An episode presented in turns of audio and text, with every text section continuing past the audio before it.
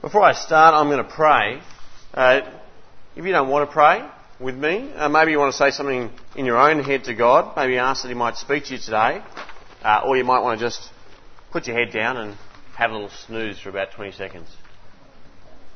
Heavenly Father, we thank you so much that you are a God who speaks and who makes yourself known in your Son Jesus Christ. Uh, we pray now that the words of my mouth and the thoughts and meditations of our hearts and mind uh, might be acceptable to you. And we pray these things for Jesus' sake. Amen. Uh, if you'd like to, uh, and you have a Bible handy, keep it open to Mark chapter 2. We're going to be working through this passage a little bit uh, later on. I don't know if you know much about H.G. Wells. Uh, you probably know he wrote a few reasonably good stories. You may not know he wrote a lot of really bad ones. He had a bit of a thing for historical romance. He was also something of an amateur historian. And he said these words I am a historian. I am not a believer, but I must confess as a historian that this penniless preacher from Nazareth is irrevocably the very centre of history.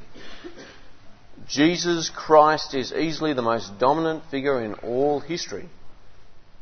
A much more serious and credible historian Kenneth Scott Latourette wrote this As the centuries pass, the evidence is accumulating that measured by his effect on history, Jesus is the most influential life ever lived on the planet. The great scientist Einstein was fascinated by Jesus. And in 1929, he had an interview with a, a United States magazine called the Saturday Evening Post, and he said these things. Uh, As a child, I received instruction both in the Bible and in the Talmud.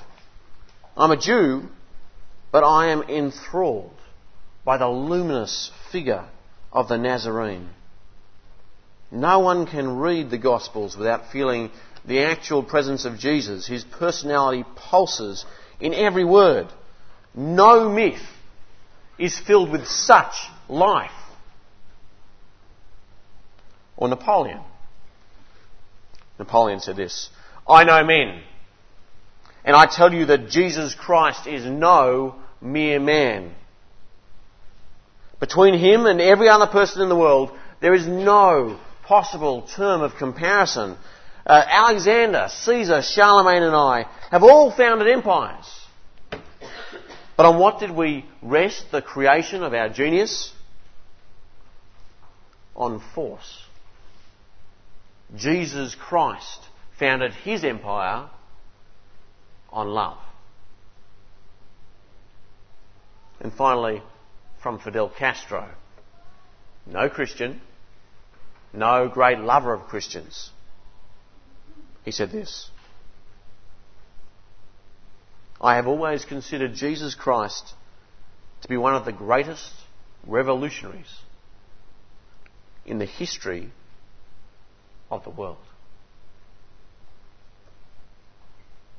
You see, whatever you think of him, uh, you can't escape the fact that Jesus Christ has reshaped history in the way that no one else ever has. There is something distinctive about what he did that has meant that our world has never since been the same. Our values, our laws, our culture, all these things, they'd be entirely different if it wasn't for a homeless, penniless Jewish carpenter who lived in the arse end of the world. If he had never lived, then the world would never have been the same. And this is the Jesus I'm going to be talking to you about today. And along the way, you're going to be faced with three decisions. Three decisions, whether you like it or not. And life is, is full of decisions.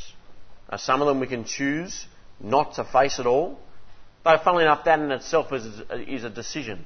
Uh, today, you're going to get three decisions posed to you. Uh, you get one decision, which will be about Jesus. Uh, there'll be one which will be about the crowds which followed him. And finally, uh, you're not going to be able to escape the fact that you will make a decision about yourself. Those are the three decisions you'll face somewhere in the next half an hour. So we're going to talk about Jesus. And it's a common mistake, I think, when we talk about Jesus, uh, particularly in the popular domain, to focus uh, all on his powerful, other person centered teaching as a source of some sort of revolutionary change. Now, I say this is a mistake uh, for a very simple reason. Uh, Jesus' teaching in this area is not particularly unique. It's not even remarkably distinctive. I don't know uh, which of the great teachers and philosophers you've read through history, but the reality is that many of the things that Jesus teaches about the world and about people uh, are, well, there's nothing new about them. There's nothing particularly radical or surprising at times. Uh, with the exception, I have to say this, with the exception of his teaching about himself, which is utterly new and completely surprising. But you won't even understand his teaching about himself unless you understand what he did. Because it wasn't what he said that changed the world. It was what he did. And uh, for lack of a better word, we're talking about his miracles here. The things that he did which were so out of keeping with our understanding of the world. Based on our modern scientific knowledge, based on just our personal experience of the way in which things happen. Can I suggest, the moment we start talking about miracles, there are some of you uh, who are going to want to switch off right away. Uh, maybe that's because uh, you feel that they're just uh, too rational or outrageous. Maybe you feel that uh, they're just the product of early unsophisticated minds. Uh, can I suggest today, let me challenge you something.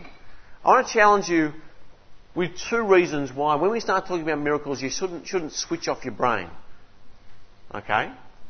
Here are the two reasons.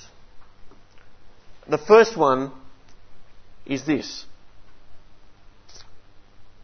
If you decide in advance that miracles cannot occur and tell us nothing about Jesus, then you have in fact prejudged the evidence itself before you have evaluated where it points you. Uh, as I said earlier, I've got two little girls, and I don't know if you spend much time around small children, but small children can go from really sweet and beautiful to really stinky really fast. Um, if I'm sometimes in the morning it's terrible. You know, you'll pick them up, and the first thing you have to do is change the nappy. And, and then maybe about a half an hour later, they'll start to be this smell again. And you can't escape it. There is a real temptation at that point for me to say, I'm not going to even look at the nappy. There is no way that such a small child can produce so much poo so soon. It cannot happen. And hope that somehow by avoiding that I will resolve the problem. Uh, you can see what I'm talking about, can't you? I, have prejudged the situation. I refuse to even evaluate the possible evidence based on my deep desire not to look in the nappy. Friends, we're going to look at the nappy today. Okay, we're going to look at the evidence. Don't hold back. Uh, the second reason is this. The second reason is this. Uh, the testimony that we have about Jesus' miracle working, his powerful, outrageous works of power, uh, doesn't come only from his followers, from those who believed who he was. In fact, let me give you some quotes from Josephus, for example, who was a Jew deeply opposed to Christianity. He wrote in his Antiquities of the Jews, a history, about Jesus who, as he said, wrought surprising feats. In the Talmud, it says, they hanged Jesu because he practiced sorcery. You see, the primary charge that Jesus' enemies brought against him was that he was somehow in league with the devil. That he had powers that man ought not to have, that he was a sorcerer, that he did things which humans could not do. There was no doubt about that in his day. And it wasn't because they were used to that kind of thing. The way they knew it was sorcery or something strange and supernatural was because it didn't happen every day. Because it was unique and distinctive to this man who did things which other men didn't do. It seems, therefore, to me, awfully courageous of you if you choose to start off by excluding the possibility of revolutionary supernatural power in Jesus' life in your investigation of whether or not a higher supernatural power actually exists. That seems to me to have put the horse before the cart. So we're going to look at Jesus. And we're going to look at one of the miracles he does in this story from Mark chapter 2, verses 1 to 12, as Marion read so well beforehand. And it begins in chapter 1 with Jesus entering the town of Capernaum again after some days. Now you have to understand that Jesus is an itinerant preacher. He stays in people's houses, and wherever he goes, huge crowds gather around him. They don't gather around him at this point because they're particularly impressed with what he has to say. They gather around because there is something that he has to offer that they cannot get anywhere else. People follow him, and they bring their daughters and their sons their mothers and their fathers, their brothers, their sisters, their cousins, their friends before him because Jesus has been doing outrageous things. He has been healing people. And so people travel from all over. And wouldn't you imagine this for a moment? Uh, imagine you have a sister with cystic fibrosis. Now, this for some of you may not be something which you need to imagine. It may be very close to a circumstance in your own life. Imagine for a moment that you hear of this guy in Dapto. And you think, Dapto, man, can anything good come out of Dapto? But you hear stories. Don't worry, if I offended you then, I'm just working my way around. And you think, man, on Dapto, if there was anyone significant, I mean, surely he would be doing stuff in Sydney, not Dapto. But you hear stories of this guy in Dapto and people are being healed. Now, maybe you're convinced and persuaded. Maybe you're just a little bit skeptical. Maybe you don't believe it at all, but you have this sister.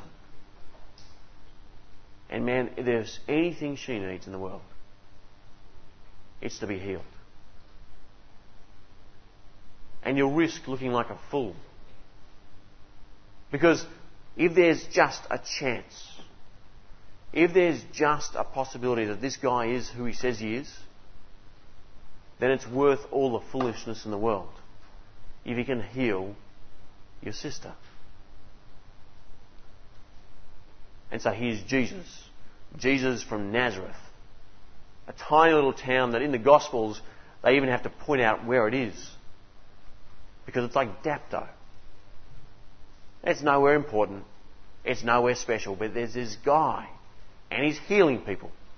And so people bring their friends. But the crowds are huge.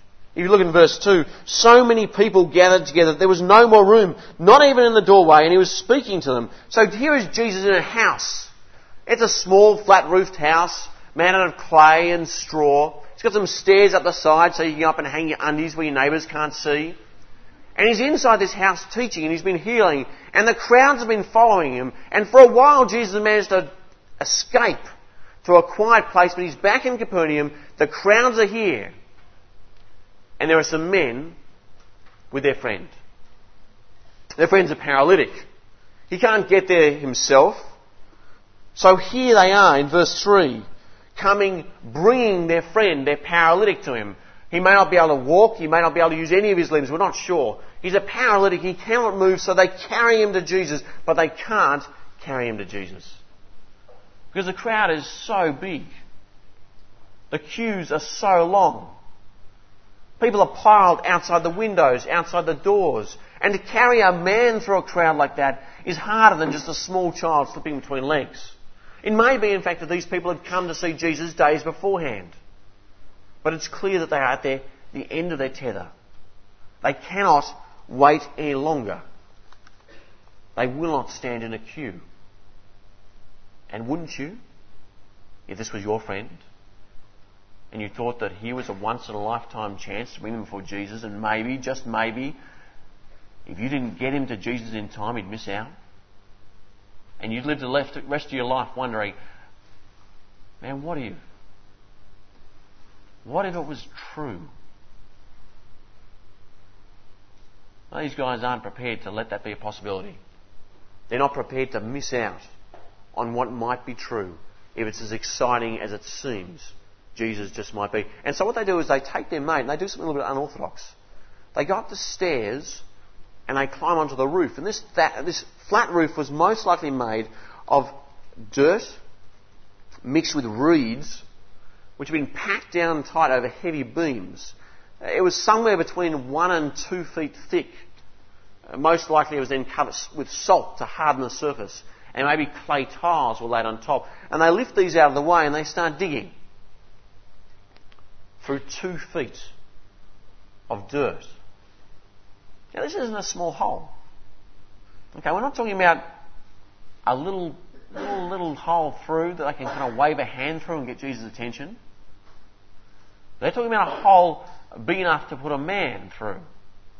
A man lying down on a mat. This is a serious piece of spontaneous home renovation going on here. Uh, I want you to change perspective. Okay, move, move from the roof to inside the house. You're one of the lucky ones. You're standing there and there's Jesus. Or maybe you're sitting down as he teaches and you're listening to him and it's really, really exciting. Your focus is right on Jesus' words. Your world is changing as you listen to him speak about the kingdom of God and who he is. And then somehow, suddenly, you notice you're starting to get a little bit distracted. You're not sure what it is at first. But it could be the small bits of dirt that are falling on your head. This continues for some time, and every now and again you brush yourself off, and then, a rock bounces off your noggin. And you look up and you discover you're not the only one looking up. Most of the people are now starting to notice that the roof, which was looking so solid and impressive before, okay, even our little down lights, you know, and maybe a bit of a feature wall over the side, and you look up there and, and you notice that the roof itself is no longer really functioning the way a roof is meant to, you know, kind of actually be a sealed enclosure at the top. But there is a hole, and it's getting bigger and bigger and bigger. And I can guess by this stage, Jesus has probably stopped speaking. No one's listening anymore. Okay? Someone's digging through their house. This is a big deal. Okay? And I don't know whether it's shouting. Uh, Mark doesn't bother to tell us, but I imagine it's a somewhat unusual moment. And as the hole gets bigger and bigger and bigger, and people see that a body is about to come through. I'm imagining the people pressed out a little bit towards the sides of the room. You know, they don't want to get this guy dropped on them. And so the four friends lower their mate through the roof, and he lands on the floor in front of Jesus. Jesus, this famous healer. Jesus, whom all the crowds of the local Mediterranean had gathered from all the towns and all the cities because of what they knew or had heard that he could do. Let me ask you. What would you expect Jesus to do at this point? Seriously. Oh, he's been interrupted in the middle of maybe a fairly important sermon, and uh, uh, I'm a preacher. I know that preachers love to talk. We don't like being interrupted. It's a distraction from the main game. Uh, I'm thinking that Jesus is about to go, right, quick, healed, off you go, get out of the way, let's start. Let's move on. The crowds who are watching him are waiting him to do just that, I imagine. They're waiting for him to do the unbelievable yet, yet again. To, to amazingly accomplish the impossible, which he's made possible. And yet when Jesus looks at this man, and when he sees the faith of his friends, this trust in Him, he says these outrageous words Son, your sins are forgiven. Let me say that again and just let it sit with you for a moment about what Jesus is doing and what he isn't doing. He says, Son, your sins are forgiven. You know, I talked about there being three decisions that you need to make sometime in this talk. Uh, this is the point where you get to make one of them. And here is the decision, it seems, that faces you. Uh, you can react to Jesus' words at this point uh, purely naturally, I think, which is to say, Jesus is a jerk. He is a real class act jerk a complete loser. He's a religious nutter who has no connection with this world and its needs because here he is, supposedly with his power to heal, and looks at this guy, and this guy needs healing. I mean, think of it. First century. Now, this is no Christopher Reeve being kept alive on millions of dollars worth of equipment. Hours and hours of physio every day. famous, well known, and able to go and speak and attract huge crowds. You know, a, a hero in his own right. This is just a guy on a mat. He can't walk. So he can't work. He can't work, so he can't have a family. He's clearly under the judgment of God because of his legs, his condition, clearly in the view of the time.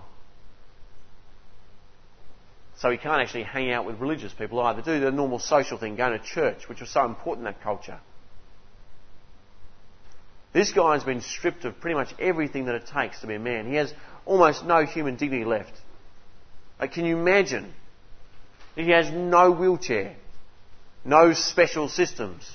He gets carried to go to the toilet. This is a man who's lost everything. And if Jesus has the possibility to restore that, surely he should. So you might decide at this point that Jesus is just a jerk. And at this point, it's time to write him off and switch off. The other possibility is that maybe, just maybe, there is something more going on here that we need to hear. You see, we know that Jesus actually wasn't a jerk.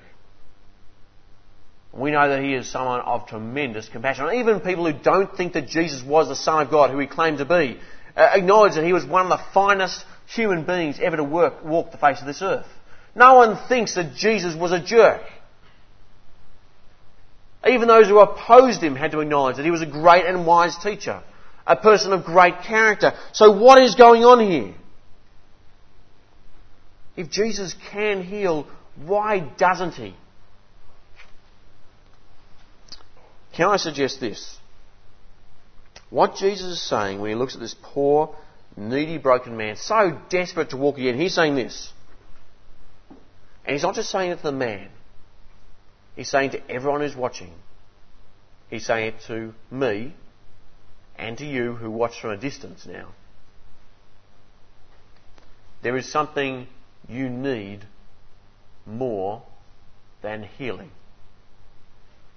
There is something you need more than to walk and to run. There's something you need more than to be able to fulfill a meaningful role in your society. There is something more that you need uh, than to raise a family and be able to play with your kids. There's more that you need than to be able to hold your head up high. There's something you need more than just to have the basic human dignity of being a human being who can look after themselves and take themselves to the toilet without people carrying them. Jesus says, You have a bigger problem, my friend, than your legs. Your biggest problem is not your health, it's God. God is your big problem. Now, before we talk about that a little bit more, let's be clear what Jesus isn't saying. In the Gospel of Luke, uh, Jesus is approached by a bunch of people after a recent accident when a tower, the Tower of Siloam, fell on a bunch of innocent bystanders. And they ask him, uh, What did these people do wrong? What did they do wrong that caused God to judge them in this way? Uh, because surely it must be the case for something so terrible to happen on innocent people, there must be something specific in their lives and not ours that God is judging them for. And Jesus says this. He says, Do you think they were more guilty than all the others living in Jerusalem? I tell you no.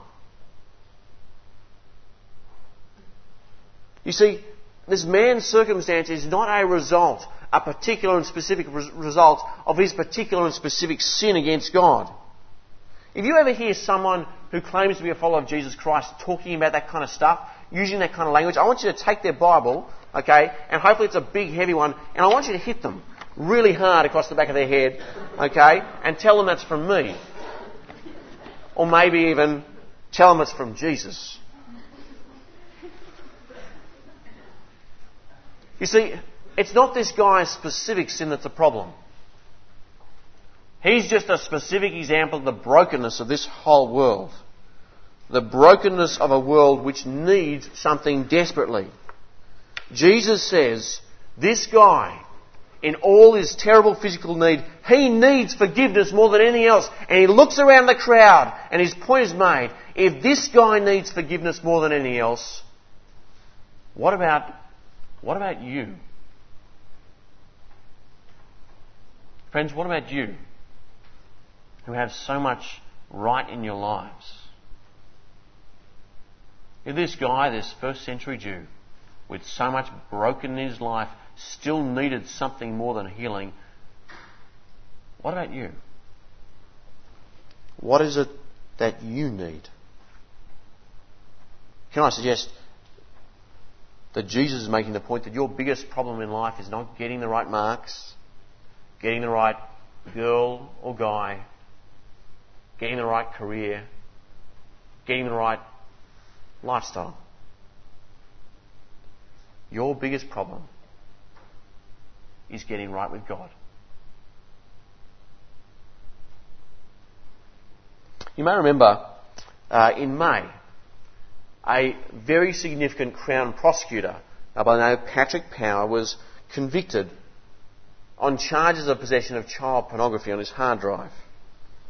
It's interesting that one of the points in his defence was that he was stressed by house renovations which took twice as long as expected. His computer contained videos showing men having sex with boys as young as seven, which, according to the agreed facts tendered in court, were placed in a folder marked good. His lawyer said of him, He is not a pedophile. There is no suggestion that the material was used in any form of illegal sexual misconduct.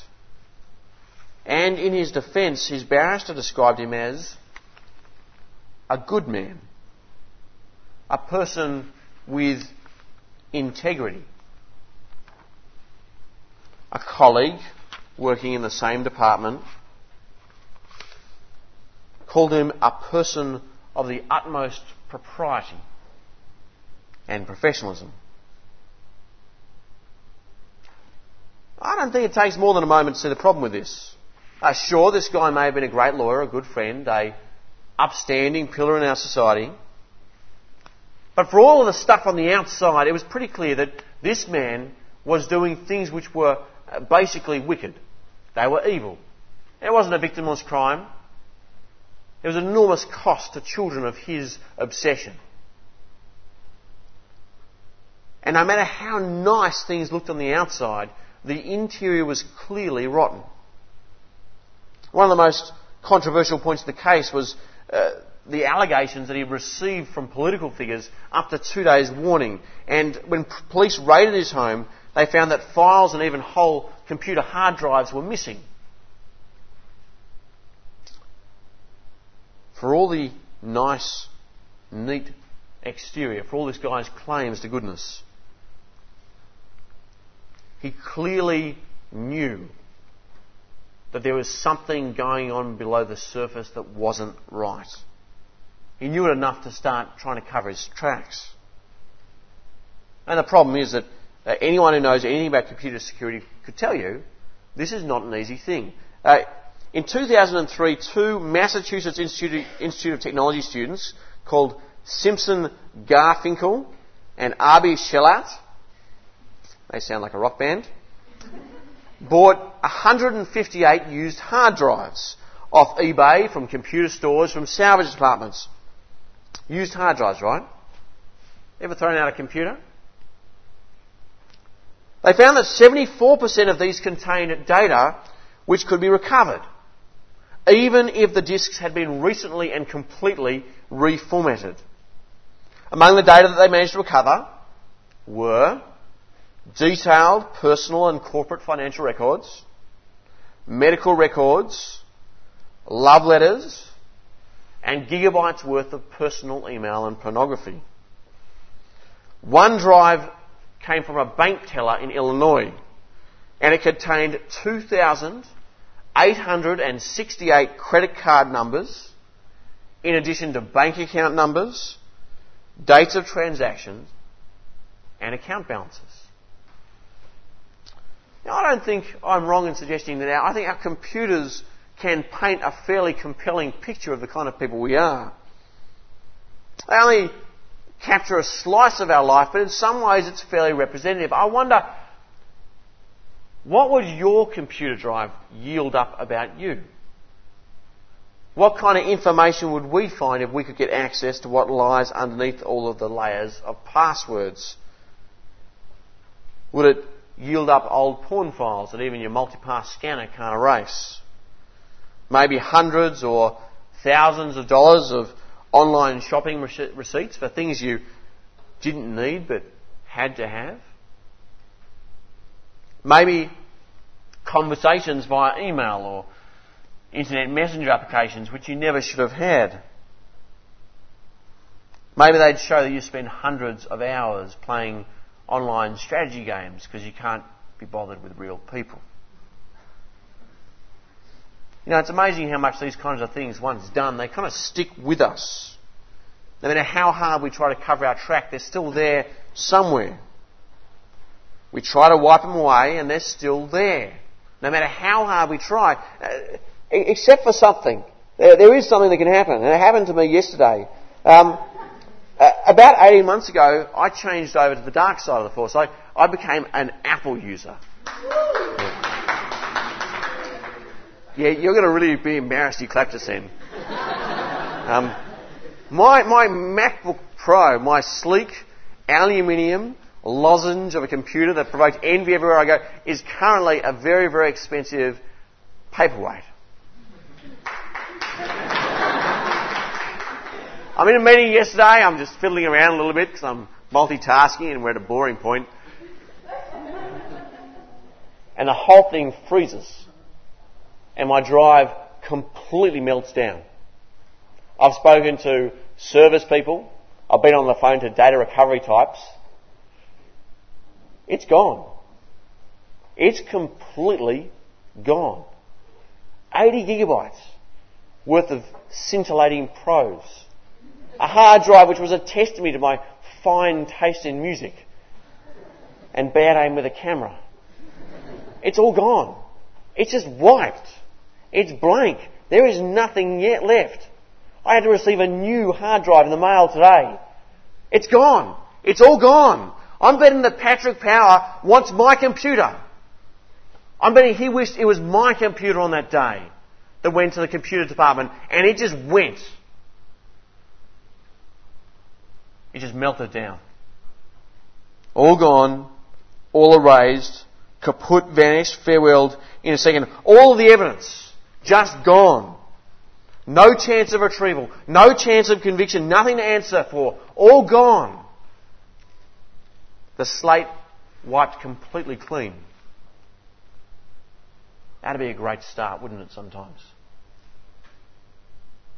A fresh start. Your computer's wiped clean. It'd fool the computer types, the forensic teams, maybe even your husband, your wife, your girlfriend, your boyfriend, uh, but it wouldn't for a moment fool God. God doesn't need your hard drive. He can see past the deleted files. He can see into your heart and mine. And I think that's a problem.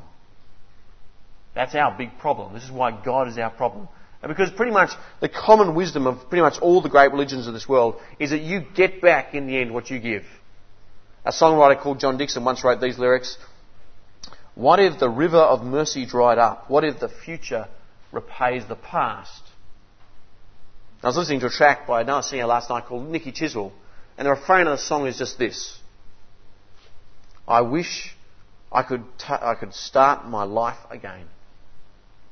I wish I could start my life again. And I take it that if we're honest, uh, pretty much all of us have felt that point, that moment of burning shame, of deep guilt for something which we just know that we have done and it is wrong, and we wish we could start again. We wish the hard drive would be wiped clean. No chance of retrieval.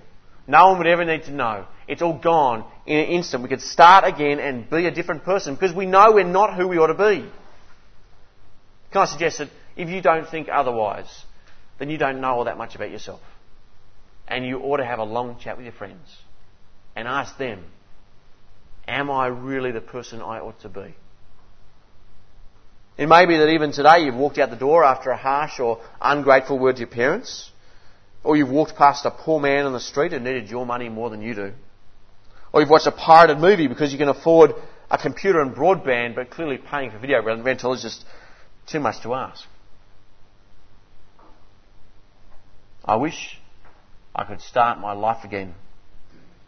Because let's be honest, if karma is all there is, if what we do just come round again, then quite frankly we are stuffed. We're pretty much stuffed.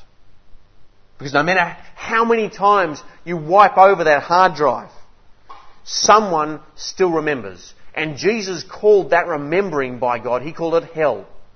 Because one day you and I come face to face with, the God who remembers, who sees everything.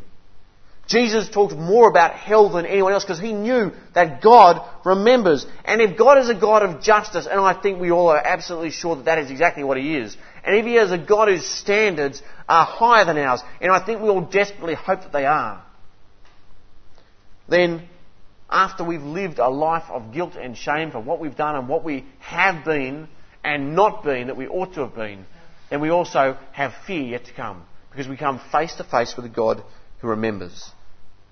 Only the third film in the Bourne series, the Bourne Ultimatum, has an advertising byline which sums up the way of the world.